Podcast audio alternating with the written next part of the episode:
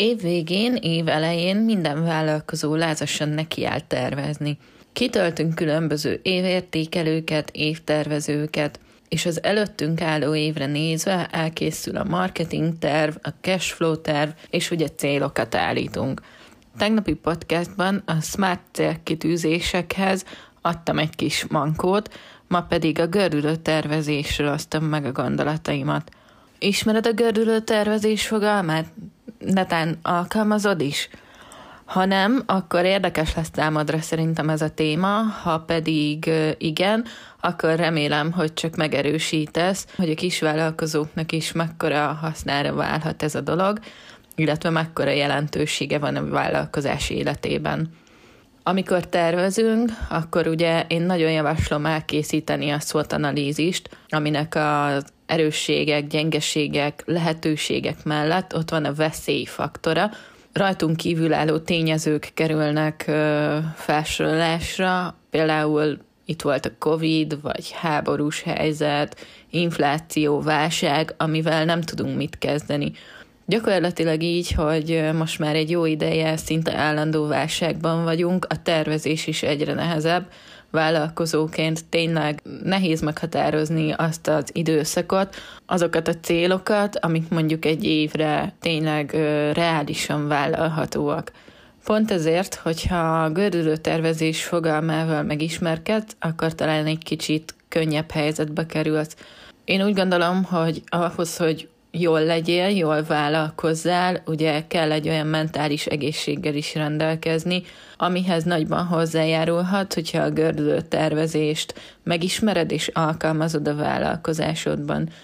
Tényleg ezt tapasztalom is, hogy sokkal felszabadultabban tudsz dönteni, oldja a feszültséget és a szorongást, amit esetlegesen a kiszámíthatatlan helyzet miatt érezhet, illetve a tervezést is jobban tudja segíteni, előre mozdít egy holdpontról.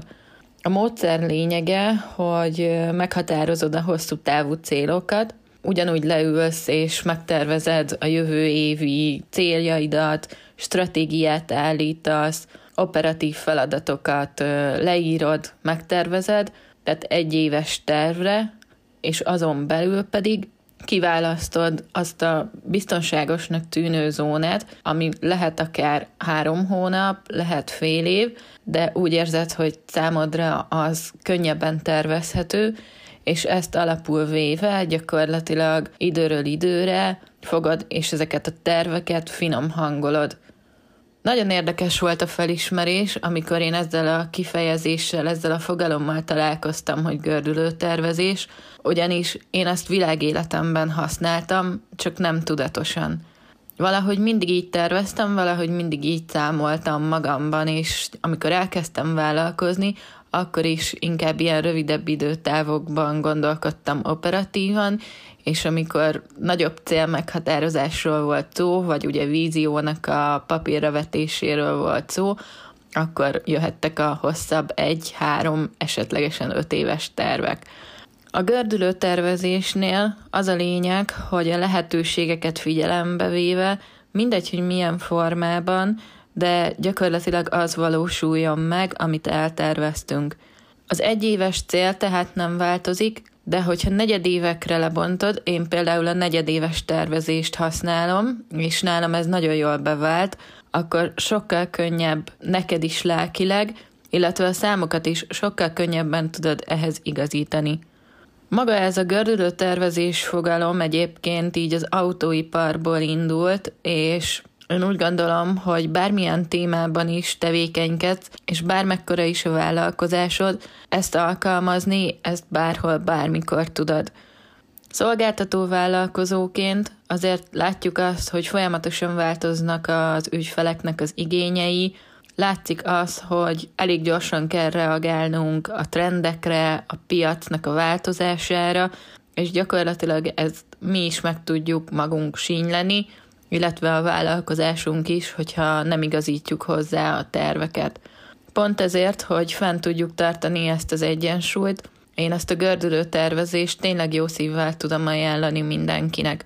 Tervezzük meg az egész évet, legyen meg, hogy melyik hónapban, melyik időszakban, szezonban mit szeretnénk, mi a célunk, alapvető elvárásunk, de ne vegyük úgy, hogy ez egy kőbevésett dolog. A marketing stratégiát például, illetve a cashflow-t, azt igenis tervezzük meg az egész évre, januártól december 31-ig, osszuk be folyamatosan, hogy mikor mi fog történni, mikor lesz kampányunk, mikor miről akarunk kommunikálni, és ehhez nyilván rendeljük hozzá a célszámokat is.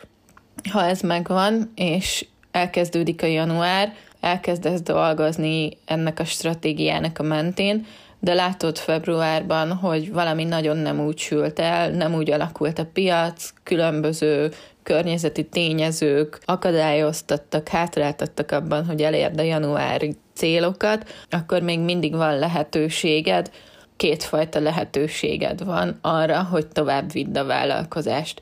Az egyik, amikor ez az eltérés még nem olyan nagy, érzed azt, hogy valami nem teljesen úgy sikerült, teszem azt fel, meghatároztad, hogy 15 ügyféllel fogsz ebben a hónapban együtt dolgozni, és mondjuk ebből csak 13 jött össze, azért ez nem egy akkora eltérés. Nyilván itt figyelned kell arra, hogy oké, okay, kicsit kevesebb a bevételed, január ez így alakult, tudsz ezzel számolni a továbbiakban, de nem olyan nagy azért az eltérés, hogy ott probléma legyen. A második lehetőség, amikor viszont ezen a határvonalon már átlép, azon a lélektani határvonalon már átlép az eltérésnek a mértéke, ilyenkor érdemes a gördülő tervezés felé fordulni. Gördülő tervezés során pedig még mindig ugyanúgy a jövő évben fogsz gondolkodni, de itt február 1-től december 31-ig fogod nézni az időszakot, és gyakorlatilag görgeted azt az időszakot magad előtt. A döntés kérdése igazából, hogy egy hónapról beszélünk, vagy az én esetemben, amit én szoktam saját magam felé támasztani, nem is elvárásként, de tényleg így alakult, hogy negyed évente vizsgálom felül, olyan a szolgáltatási köröm, illetve olyanok a lehetőségeim, hogy én ezt sokkal hatékonyabbnak tartom te is meg tudod nézni azt, hogy milyen szolgáltató vállalkozás vagy, milyen újdonságokat vezettél be esetleg, mik azok a pontok, ahol működik, ahol nem működik. Egy csomó dolgot felül tudsz vizsgálni, és ennek megfelelően meghozni a döntést. Ami szerintem nagyon fontos, és tényleg itt a gördülő tervezés alkalmazásakor azért figyelembe kell venni, hogy mekkora tartalékod van, és ez mennyi időre elég.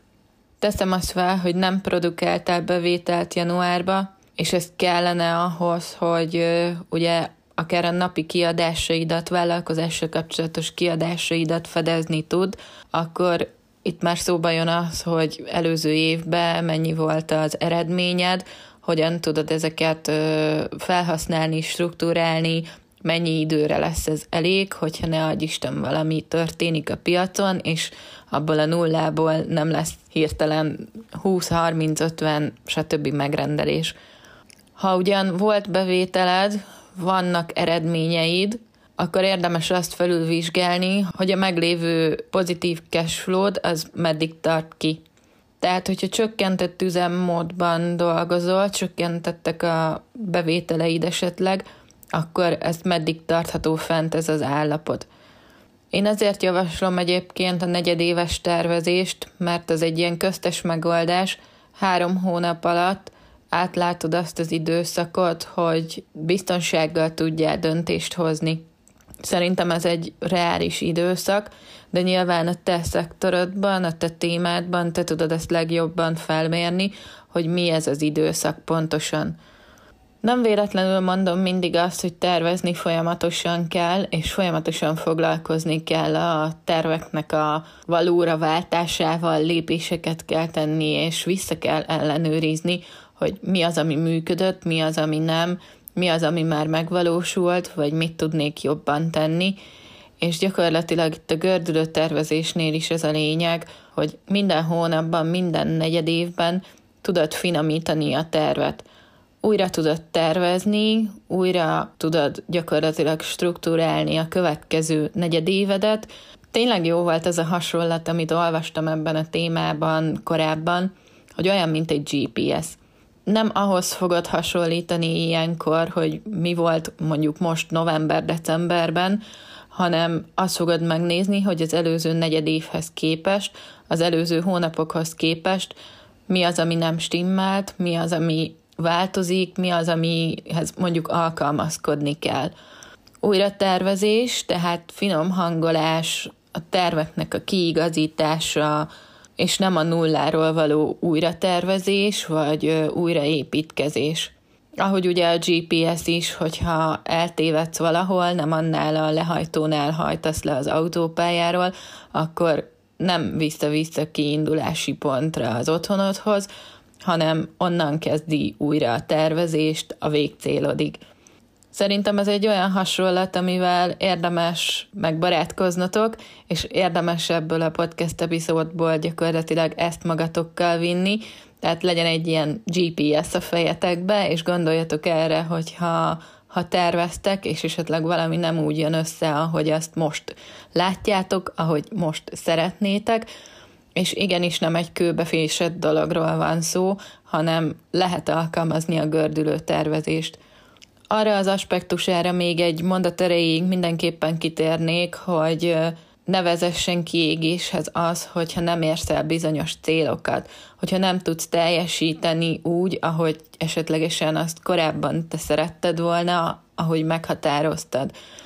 Ez a gördülő tervezés szerintem így lelkileg is nagyon-nagyon sokat tud segíteni, és tényleg, hogyha magad ura vagy, te határozod meg, hogy milyen időszakokban gondolkodsz, te határozod meg gyakorlatilag a céljaidat, a releváns, mérhető, megvalósítható céljaidat, hogy ezt már célokról beszélünk, ezt szerintem használt ki. Nagyon kíváncsi vagyok, hogy fogod-e használni így a gördülő tervezést a jövőben, Remélem, hogy neked is olyan sikerélményeket fog akkor adni, mint nekem adott.